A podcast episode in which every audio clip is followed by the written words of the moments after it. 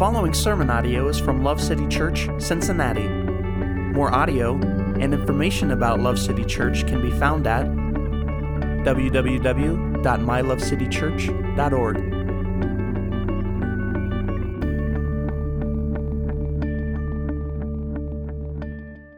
Good morning, Love City. How are we doing? Good. Good to see all of you. I'll tell you what, when uh, you sing worship songs like that, you, you almost don't need a sermon. almost. You're not getting out of it. I'm still going. But that, that uh, boy, to sing theology that rich and deep, and we don't coordinate, we don't coordinate the worship songs with the, the sermon. Necessarily. We don't strategize that, but I'm telling you, you're gonna you're gonna see some overlap today by the power of the Spirit. Amen. Uh, I'm Pastor Vince, if you don't know that, uh, and I do a lot of the Bible teaching here, and that's the great privilege that I have right now. So, uh, if you would, please turn with me to Mark chapter 15, uh, verses 1 through 24 is going to be our text for today. Today, we're continuing in our series. It's called Servant King. We're just working verse by verse through uh, the book of Mark. Not sure if any of you have been keeping track, uh, but we are now seven months deep into uh, the book of Mark, which is, uh, you know, time flies when you're having fun. I know all of you are amazed that it's been that long, right? Because this has been awesome. But uh, we're only three weeks away from finishing the book. And so that'll actually happen on Easter. Uh, we'll be in Mark 16. So that's pretty cool.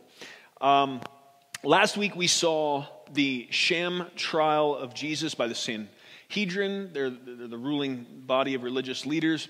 Uh, we saw that as well as Peter's denial of Christ. Um, and, and, just on that, since it's in my mind, I, I want to take a moment to really commend all of you for your maturity because last week's text brought us into a discussion of emotional manipulation, uh, and, and, the need for our feelings to be held accountable to God's word. And as the text brought us there, I went, I went pretty uh, hard in the paint, okay, so to speak. Uh, that's, that's a little March Madness reference for you there in case you didn't catch it. Harden the paint. Uh, and, and I, I, called that out on purpose, actually, because Brother Andrew told me yesterday that, uh, that I'm a classically masculine stereotype, except for the fact that I don't care much about mainstream sports. So uh, really, Brother Andrew, if you can hear this, I just wanted you to know I can do sports ball references just fine. Thank you very much. I think he's right outside that door right there. I'm sure he has a response too, but I'll get it later.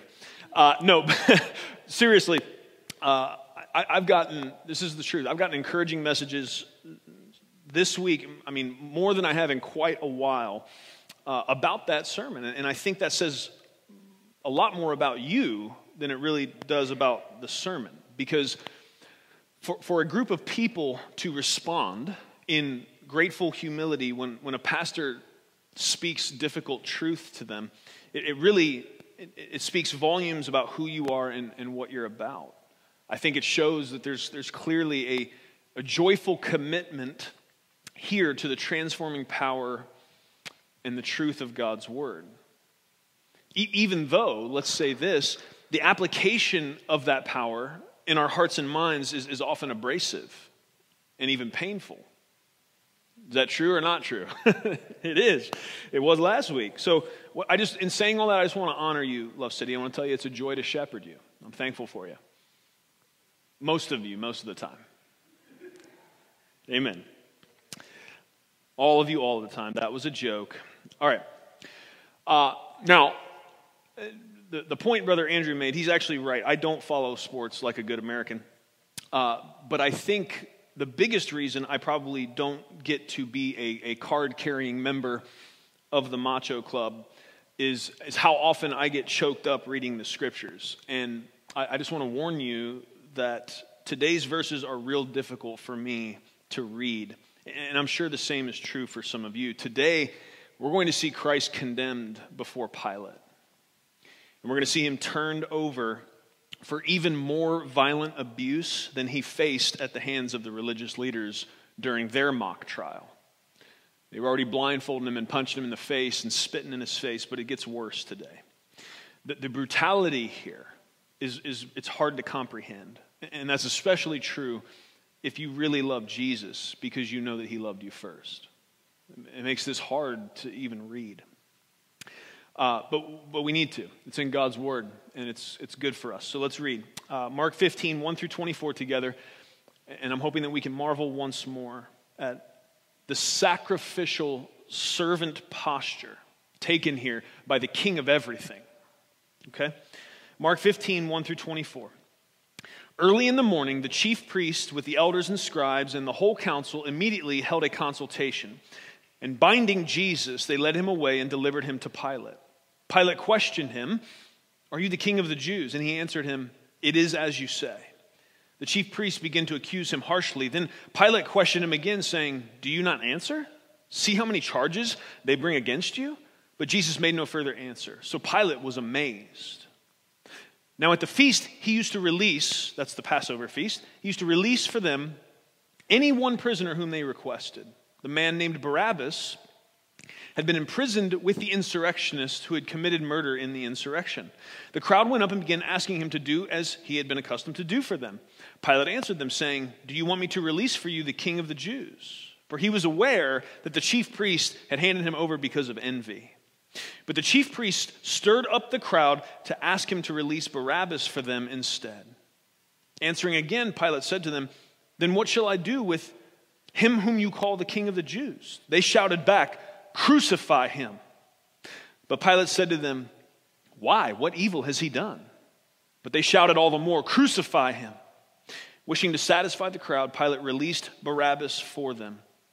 And after having Jesus scourged, he handed him over to be crucified. The soldiers took him away into the palace, that is the praetorium, and they called together the whole Roman cohort. They dressed him up in purple, and after twisting a crown of thorns, they put it on him. And they began to acclaim him Hail, King of the Jews! They kept beating his head with a reed and spitting on him, and kneeling and bowing before him. After they had mocked him, they took the purple robe off him and put his own garments on him, and they led him out to crucify him. They pressed into service a passerby coming from the country, Simon of Cyrene, the father of Alexander and Rufus, to bear his cross. Then they brought him to the place, Golgotha, which is translated place of a skull. They tried to give him wine mixed with myrrh, but he did not take it. And they crucified him and divided up his garments among themselves, casting lots for them to decide what each man should take. Praise God for his word. Amen. So we're going to come back to verses uh, 1 through 5. I, I know that I'm going to forget to say this later when I get rocking and rolling. There's a reference here when it talks about Simon of Cyrene. So this was a man from North Africa that had traveled to uh, the Passover festivities. It's interesting here that Mark makes the note that he's the father of Alexander and Rufus. Like, what, what's the deal with that? Well, there's a, there's a reference in the book of Romans to somebody named Rufus, uh, and it's, it's commonly thought that Simon the Cyrene, though this, this was probably not something he was very excited about as it was happening, being pressed into the service of carrying Christ's crossbar. Uh, there's, there's the idea that perhaps he and his children came to put faith in Christ and then became a part of the church. So it's, it's a vague reference, we're not sure, but it, it sure, that sure does explain why Mark made the point to say who his sons were, right? Amen. Okay, just wanted to mention that. I, th- I think it's cool. Um, can't tell if you did or not, but it's okay. I got the mic, so I get to talk about what I think is cool, even if you don't. Amen. Okay, verses 1 through 5. Uh, we're coming back to the beginning. Now, remember, I told you this last week. They, the religious leaders of Sanhedrin, had to take him to Pilate because by Roman law, they could not carry out the execution. They could have their own little deal and say, We think he's guilty, but if they wanted capital punishment, they had to bring him to Rome to have him executed, okay? They needed to make the decision, they had to carry it out. Now, you may say, well, they didn't always follow that rule, did they? You may be thinking of the stoning of Stephen in Acts 7, right? They didn't, they didn't grab Stephen and take him to Pilate, they rushed him and killed him with rocks, okay? And, that's true. They didn't always uh, do that. Um, in, interestingly enough, I, I, recently Googled the stoning of Stephen. Uh, I was looking, I was looking for some commentary on it, and in the top five results, um, I, I, saw the phrase, you know, you, you start typing something in and there's like, there's suggestions, right? And the top five was the stoning of Stephen activities for kids. And uh, I, I, was scared to click on. I'm going to be honest. So if, if someone else will and let me know what's going on there, uh, that'd be great. I'm not gonna I'm not gonna do it. But anyways, like, oh man, not right now. Don't get on Google now, you heathens. The word the word of God's being preached. All right, stay off Google. Later, and email me. Amen. So the question is, why here? Why'd they follow the rule here? Obviously, they didn't with Stephen. Why here? Well, first of all, Jesus was he's way too high profile, okay, for them to murder him quietly. There was going to be a ruckus about this. Jesus had a lot of followers. Now, there, there are many who have said that, you know, the same crowd that was screaming Hosanna during the triumphal entry, now they're, they're, they're shouting, Crucify him. Maybe, maybe some of them, but, but we have to remember most of the people that traveled into the Passover were probably staying out in the countryside. All of this is going down early in the morning. Okay, Roman officials, it, it's, it's documented that they would, they would start judicial proceedings like at the crack of dawn. And so this is happening early. So a lot of those who were excited about Jesus, were followers of Jesus, were probably not in Jerusalem yet. Okay, so, and maybe all of that was strategic. Uh, but Jesus, in, in any case, whether they, Jesus is too high profile to just drag him off somewhere and, and get rid of him and no one ask any questions or nobody have an issue with it. And, and, secondly, so I'm telling you why they brought him to Pilate instead of just trying to take care of this themselves. If, if the crowds then found out, the ones who adored Jesus, if they found out about it, if they were to rise up and to look for retribution, uh, the Romans served here as a very useful puppet and a buffer between them and the potential outrage of, of those crowds. Okay, so that's at least part of what's going on there. Now, Mark which most of you probably know, is, is the shortest of all the Gospels. And, and he's often, he's, he's getting us the pertinent facts without maybe as much detailed explanation as the other writers. But I want us to make sure we see there's a lot going on in verses 3 and 4. A lot more even than, than uh, Mark expounds on. Okay, so we see the chief priests begin to accuse him harshly. Then Pilate, or Pilate, Pilate was Pilate and questioned that's what that was. So Quilate isn't a word. Scratch that from the record. Thank you. Uh, Pilate questioned him again, saying, Do you not answer? See how many charges they bring against you. So we only see him asking about this king of the Jews thing, but there's multiple things being said, okay? And Pilate was amazed because Jesus didn't answer. He wasn't going to grovel, okay? Um, the religious lead, what are, what's all these charges? Well, we know from the other gospels. We can go and we can look at, at similar timeline and piece together. We, we know the religious leaders didn't, they knew that Pilate wouldn't care about their theological issues with Jesus, okay? That he's claiming to be their Messiah and this, he, he don't care. But um, what they did then was they came and they accused Jesus of treason against Rome, tax evasion, and terrorism okay? They did everything they could to paint Jesus as a political threat to Rome. That's how they basically forced Pilate, because we can, Mark is less clear than even the other Gospels about Pilate's reticence to be engaged in this. He's not excited that this is at his doorstep, okay? But because of the charges they bring, it kind of locks him in, puts him in a tough position. Uh, even though they did, they spun all these lies to try to convince Pilate that Jesus was a political threat, we know he wasn't buying it, right? Because verse 10 tells us plainly he knew they handed Jesus over because of their envy. So Pilate knows what's up, okay? We also know from the other Gospels that, that Pilate was so unexcited about this that he tries to get out of this mess by sending Jesus to Herod so that Herod could try him. And why, how could that happen? Well, Herod was the tetrarch over Galilee where Jesus did the majority of his ministry. So Pilate's like, oh, he's a, oh, he's a Galilean? Send him to Herod, right? Like, got him. Nope, because Herod sends him right back. So, but it, I just want to make sure we see Pilate clearly doesn't want this on his hands. He doesn't want to deal with it, but he also can't afford another riot on his watch because of fear of Caesar's wrath. Okay, it's historically recorded. Pilate didn't have a good relationship with the Jews. He didn't have a good handle on the situation. There was a couple riots under his watch. You know, in the Caesars of those days, uh, the fact that he got three strikes was actually quite merciful. So, so what does that mean? What, how do we understand Pilate's position here? Well, what ends up happening then is that political posturing it, takes precedence over what is doing right. It ends up that he makes a decision based on what is most politically expedient versus what is right and what he knows is right. Now, I, I don't know about you, but I'm really glad that doesn't happen anymore since we are so advanced and virtuous now as a culture. Really thankful. That's one of the big takeaways I'm, I'm getting out of this today. now, so, you know, there's your joke. Now I'm coming with the hammer. Here's what I hope we aren't doing, though, as we're sitting here. Okay? I hope we're not wagging our proverbial finger at Pilate here for how much of a coward he's being. Why?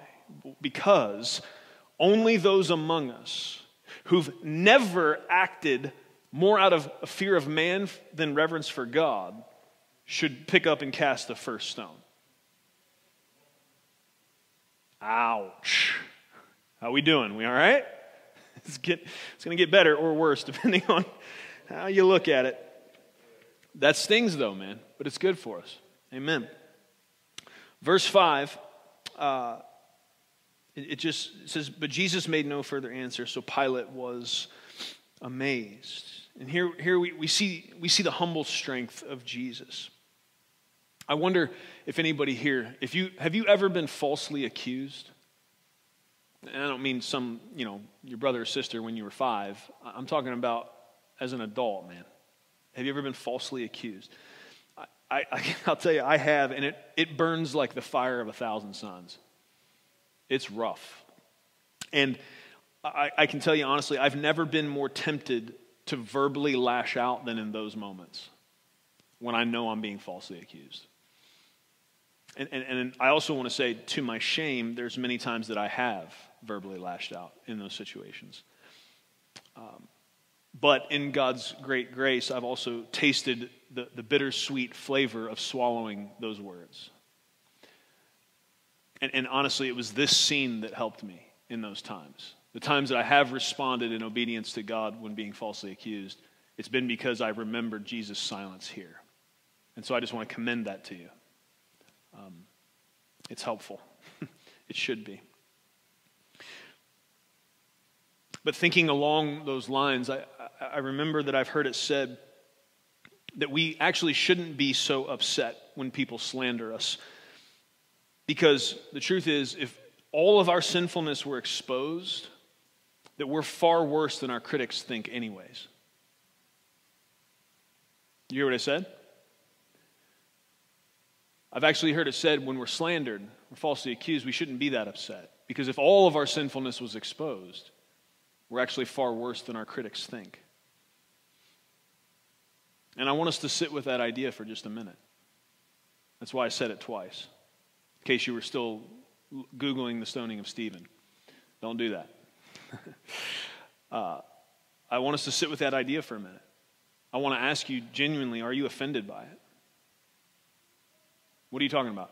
Are you offended by the idea that you're actually, if all your sinfulness were exposed, you're worse than your critics think? Are you offended by that? Do you reject it? And why? Are we open today to the biblical teaching that we are hopelessly sinful in and of ourselves? Are we open to that? And, and, and I know there may be some that would say, no. No, I, I do reject that. I, am not. I'm not that bad. I, I, I do so many good things. You don't know me. If you knew me, you'd know how many good things I do.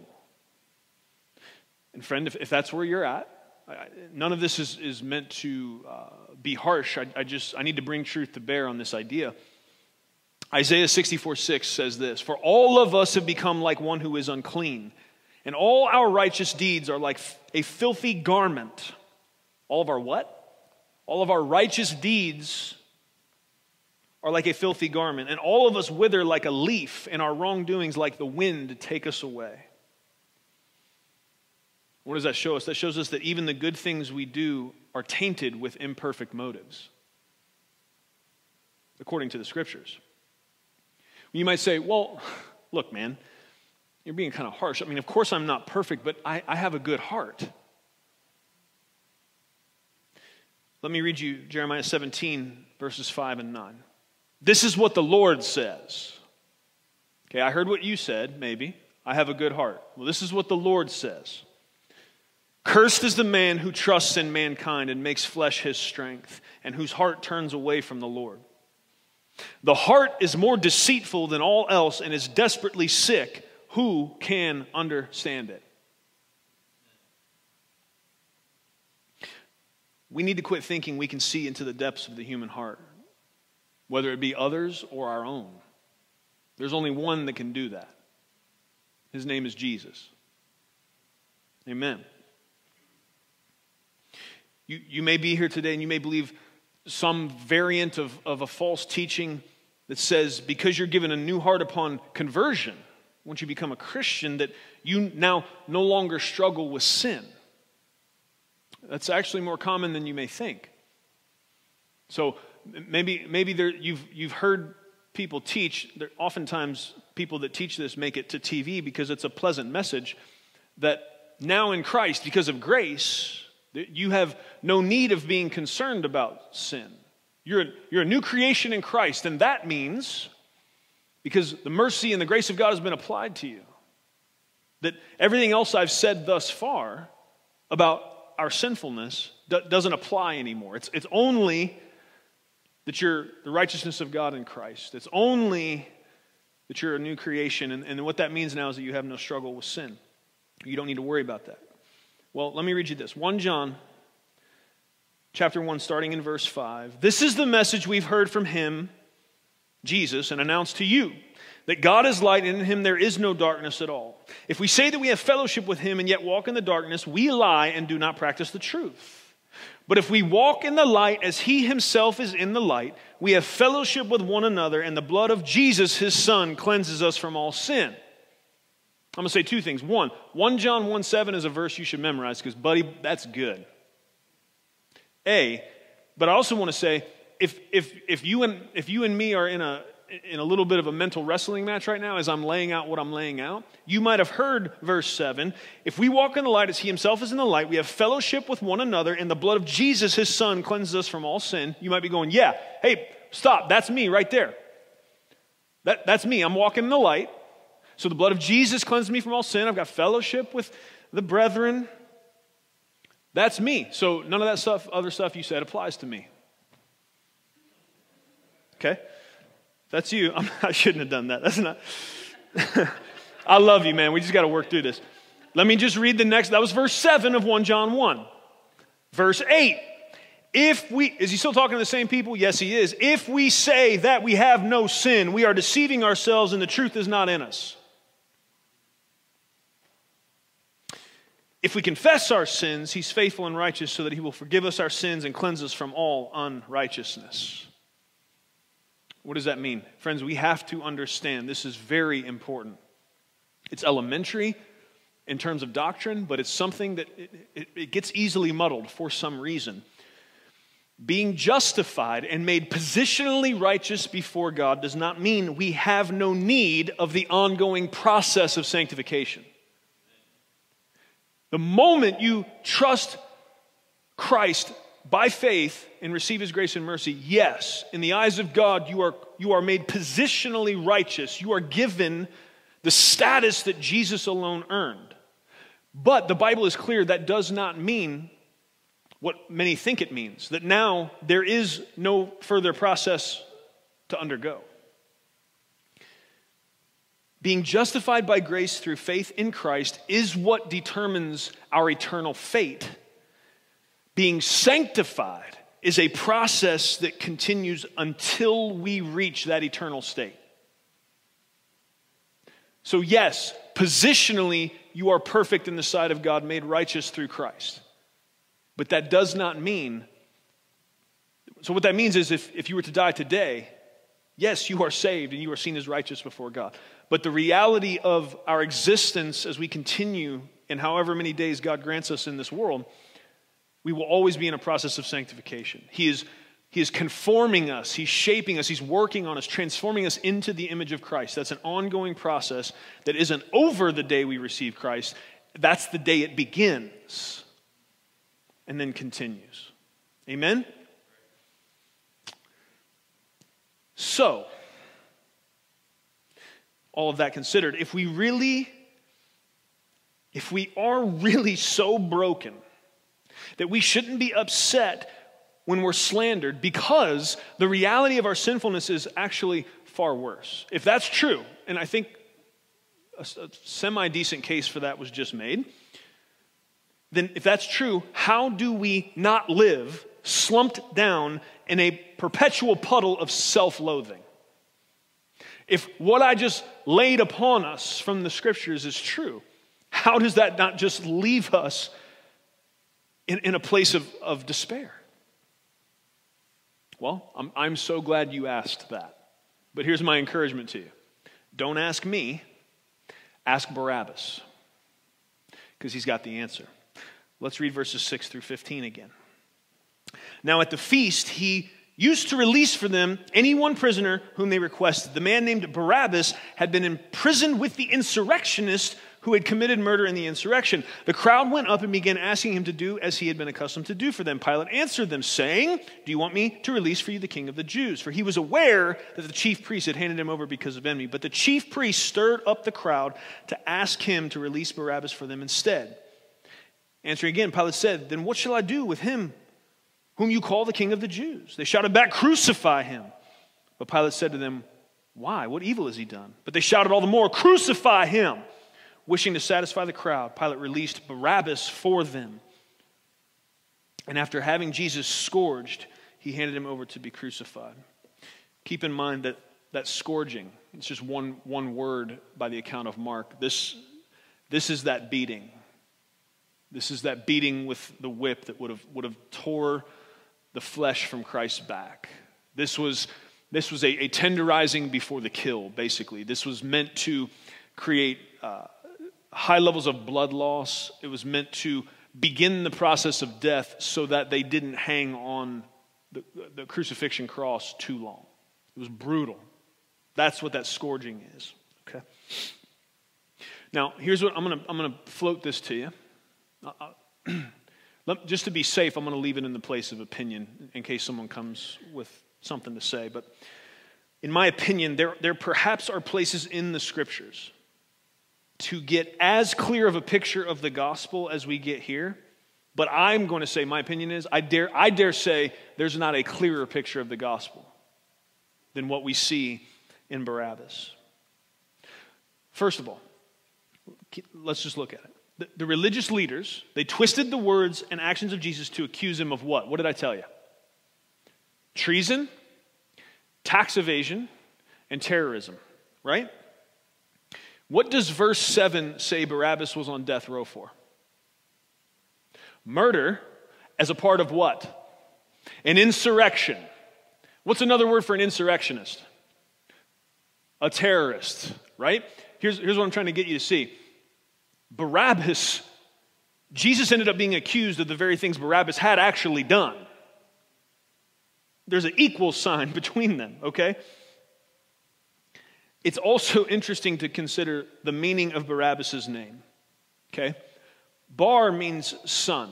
Like when Peter, when Jesus said, you know, who, who are people saying that I am? Peter gives his answer, you're, you're the Christ, the Son of the living God. Jesus says it to him, Simon Bar Jonah, right? Flesh and blood hasn't revealed this to you. The Spirit of God's done it. So, Simon Bar Jonah. Simon, son of Jonah. That's what that means. Bar, son of. What's Abba mean? Father. Barabbas' name actually means son of the Father. What does that mean? That means the crowd had two sons of the Father to choose from that day. And they, they chose the wrong one. Now, here's, here's what I'm going to ask you to do. Really try to imagine this with me. Put yourself here if you can. Imagine for a moment what it was like for Barabbas. Put yourself in his shoes. You're sitting there, you're hearing the crowd shout, Crucify him. And, and you know you've done everything needed to deserve that sentence. You're waiting for the guards to come and seize you, shaking with fearful anticipation. And then it comes. They come, they grab you, they haul you out in front of the people. But instead of being tied to a post and scourged with a whip to start the process of your execution, instead of that, they take the shackles off and tell you you're free to go. Then, Jesus, the healer, the miracle worker, the one that fed the poor and raised the dead. Jesus then gets tied to your post. Jesus gets beat with your whip while the crowds hurl jeers and insults that you deserved. Friends, let me, if the dots haven't connected yet, let me make it really plain. I am Barabbas, and you are Barabbas. It wasn't just the punishment for his rebellion against the emperor of Rome that Jesus took that day. It was the punishment for our rebellion against the king of everything. And, and here, we haven't even got to the most scandalous part yet. Verses 16 through 20. The soldiers took him away into the palace, that is the praetorium, and they called together the whole Roman cohort. They dressed him up in purple, and after twisting a crown of thorns, they put it on him. And they began to acclaim him, Hail, King of the Jews! They kept beating his head with a reed and spitting on him and kneeling and bowing before him. After they had mocked him, they took the purple robe off him, put his own garments on him, and they led him out to crucify him. See, we hear them, these soldiers, this cohort of soldiers again, throwing this, this mockery at Jesus about him being the king of the Jews. Here's, here's the thing. This is why I'm saying the, example with Barabbas is that's deep. But Jesus isn't just the king of the Jews, Jesus is the king of everything. The rebellion that, that, was being, that, was, that was being paid for was against the one paying for it. This would have been like Caesar showing up that day for Barabbas. And so, so Caesar shows up from Rome, Barabbas is about to be executed. It's like Caesar saying, No, Barabbas is guilty, but I have the authority and the power to take his place.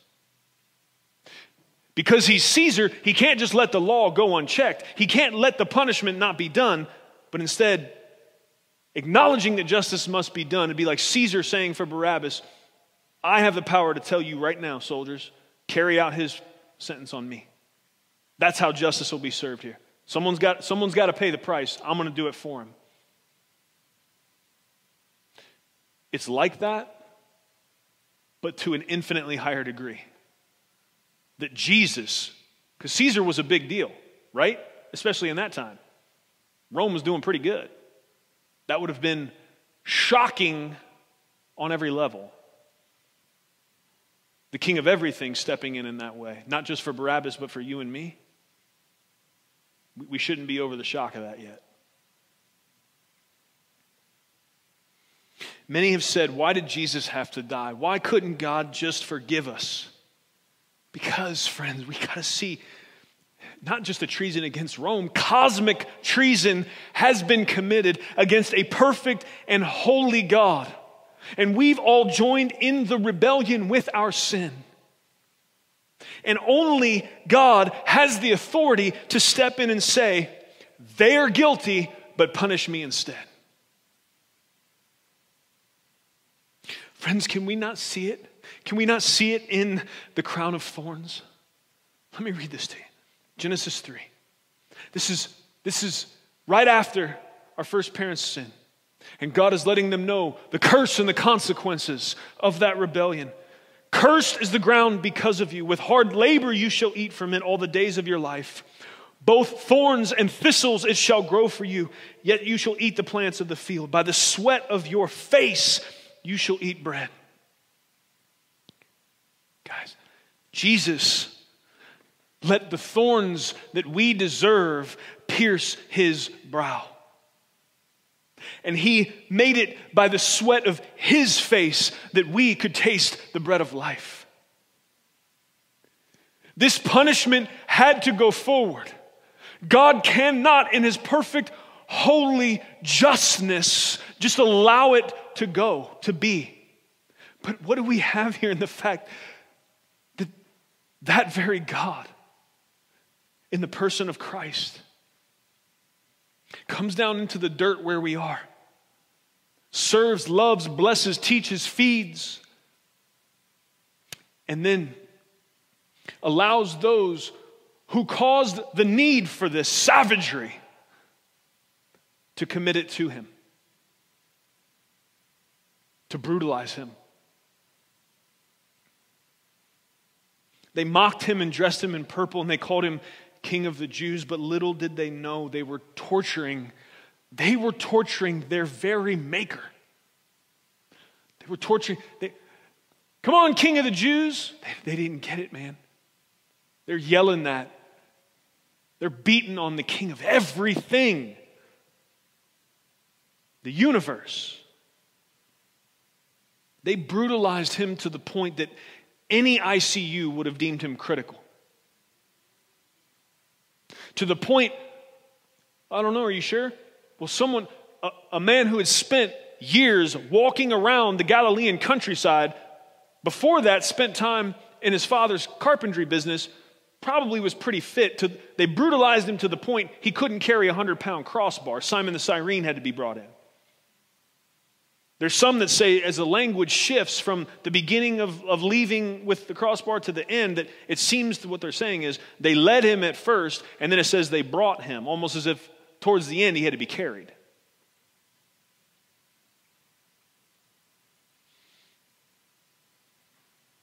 And, and you may be asking, I hope you are, how does all of this, how does it help us with the question we posed? What was the question? If we're so broken, if we're so broken, how do we not despair? What's the answer? Because if the king of everything is willing to do this for you, there is no question left about your value.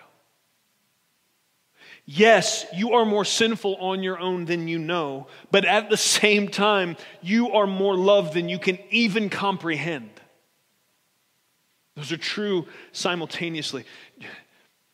Jesus was so committed to taking the punishment you deserve, he wouldn't even take the sedative that they offered him in verse 23. It says they offered him wine mixed with myrrh that was commonly given to people about to be crucified because, I mean, throughout history, it's, it's pretty widely agreed upon.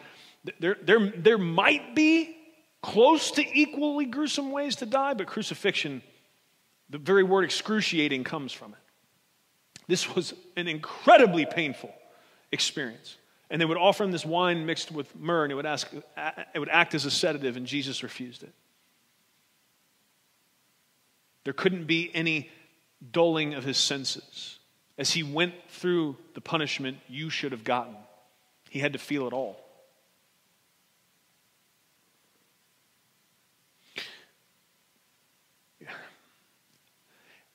Another Another mere human loving you enough to die for you does not have the same effect that this has. It doesn't say the same thing because, because they can't see how sinful you truly are. And they have their own sin to deal with. Okay? But if a perfect, holy God who sees all and knows all, if he loves you like this, there's no one left to question your worth. There's no one else that can stand up and object. Imagine this for a moment. Imagine you're, you're in a trial, okay? You're the defendant, and the trial is to determine your worth. Do you have worth and value? And I realize that many of you in your life, others may stand up and testify against you having worth and value. Some of you may even get on the stand and testify against yourself having worth and value. But here's what we see. Even if all of that was, and even if much of that testimony about your wretchedness was true, right? here's, here's what we still see the judge in this trial is perfect, and he knows all the evidence, he already knows it all. And the sacrifice of Christ is like the deafening slam of his gavel as he declares the verdict I find the defendant precious and of great value. This act of sacrifice on Christ's part, what he's done here, is like that judge slamming his gavel and saying, No more witnesses, there's nothing else to hear. They're precious, they're valuable to me. And you have to keep in mind, friends, it's only because of the judge's power and authority and perfection that that verdict is true. Our worth and value comes from him, right? That's what I'm saying. That's this is this is hard. We, we we sang today. It's why, man, it, gosh, that got me, guys. There's a line of that second song we sang. It says, two, two wonders, I don't know the exact Two wonders now that I confess, something like that. My worth and my unworthiness. My worth and my unworthiness. How, how, does, how does that work? And, and the problem is, oftentimes, because that's very difficult to understand, how, how do those go together? How do I think about my worth, but also my unworthiness? How do, how, how do they dovetail together? Do they? Oftentimes, what happens is people end up picking one or the other and way overemphasizing it at the cost of the other. I heard someone say recently, Jesus didn't die for you because you're valuable. And they quoted Romans 5, which says, While we were yet sinners, Christ died for us. Okay? And so the point they're making there is they said he, he died because of our worthlessness, not our worth. But, but let me read you the whole verse. This is all of Romans 5, verse 8. But God demonstrates his own love towards us in that while we were still sinners, Christ died for us. What does that mean? That means, friends, yes, 100%. We are worthless on our own merits. But the King of everything, the great judge, the omniscient, all knowing one, who sees all our sinfulness and brokenness in all of its ugliness, that one. And loves us enough to su- subject himself to what we read today. And he does that in order to have us, okay? In his sacrifice, there is a statement made about our value that cannot be questioned. He's the one that gets to determine it, he's the final greatest authority. There's no one else that gets to stand up and say, Well, what about? No! He's made his point very clear. And it's made most crystal clear when the king of everything allows himself to be treated like this. Because on the backside of it, the Bible says he was keeping in mind the hope that was before him. What is that? Friend, it's you and it's me and it's him forever. It's those of us that will trust him by faith, being reconciled and restored into the relationship that we were originally intended for. God sees that of, as, as such great value and so precious that he'll pay this price in order to have it. There is, there's no other argument to be brought, there's nothing else to say. That conversation is over. my worth and my unworthiness. That's how they come together. That's how they relate to each other. That's how they both stand true at the same time. Amen.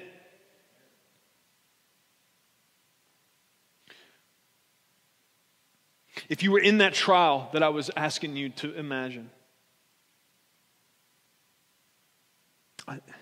what would you say? Would you say, if you were asked, do you have any value or worth, what, what would you answer? You got the, the king of everything and the judge of all the universe looking you in the eye. Says to you, Do you have value? Do you have worth? How would you answer? I'm asking you to really explore where does your mind go for this question? How do you assess this question? Where do you go? If I was to ask you, do you have value and worth? Is it your opinion of yourself? Is that where you go to answer him? Is it measuring yourself against some societal standard? Is it, is it what other mere humans have said about you or done to you? Is that where you would go to answer him? Friends, what I'm asking you to do is to come here to answer him. Is to let this speak to you what it should speak to you, to let it determine for you what it should determine for you, to let it settle the issue forever. Will you run to those other places to answer him, or will you realize who has the authority to speak on the matter? And let your heart be melted and your mind overcome by the fact that Jesus went way beyond saying that we have value and worth. He sacrificed everything to show it. A lot of people like that phrase, actions speak louder than words. There's some truth to that. Christ isn't a king that just walks the walk, man. That just talks the talk. He, he walked the walk all the way.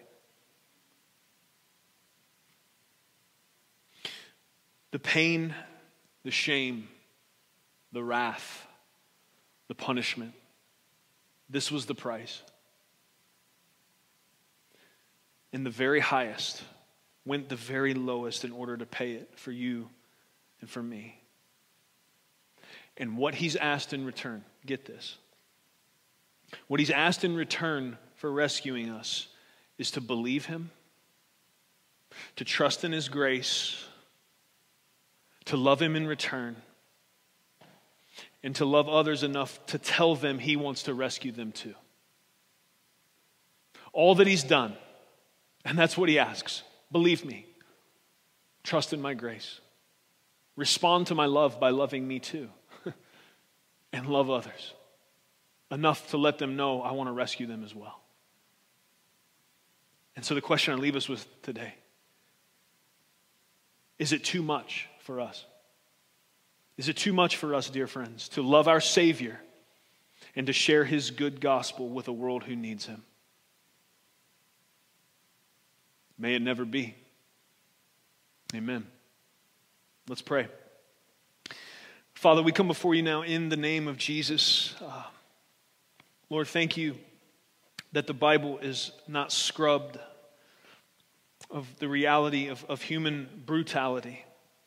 Thank you that difficult verses, difficult realities uh, were left in here for us to wrestle with, for us to think through.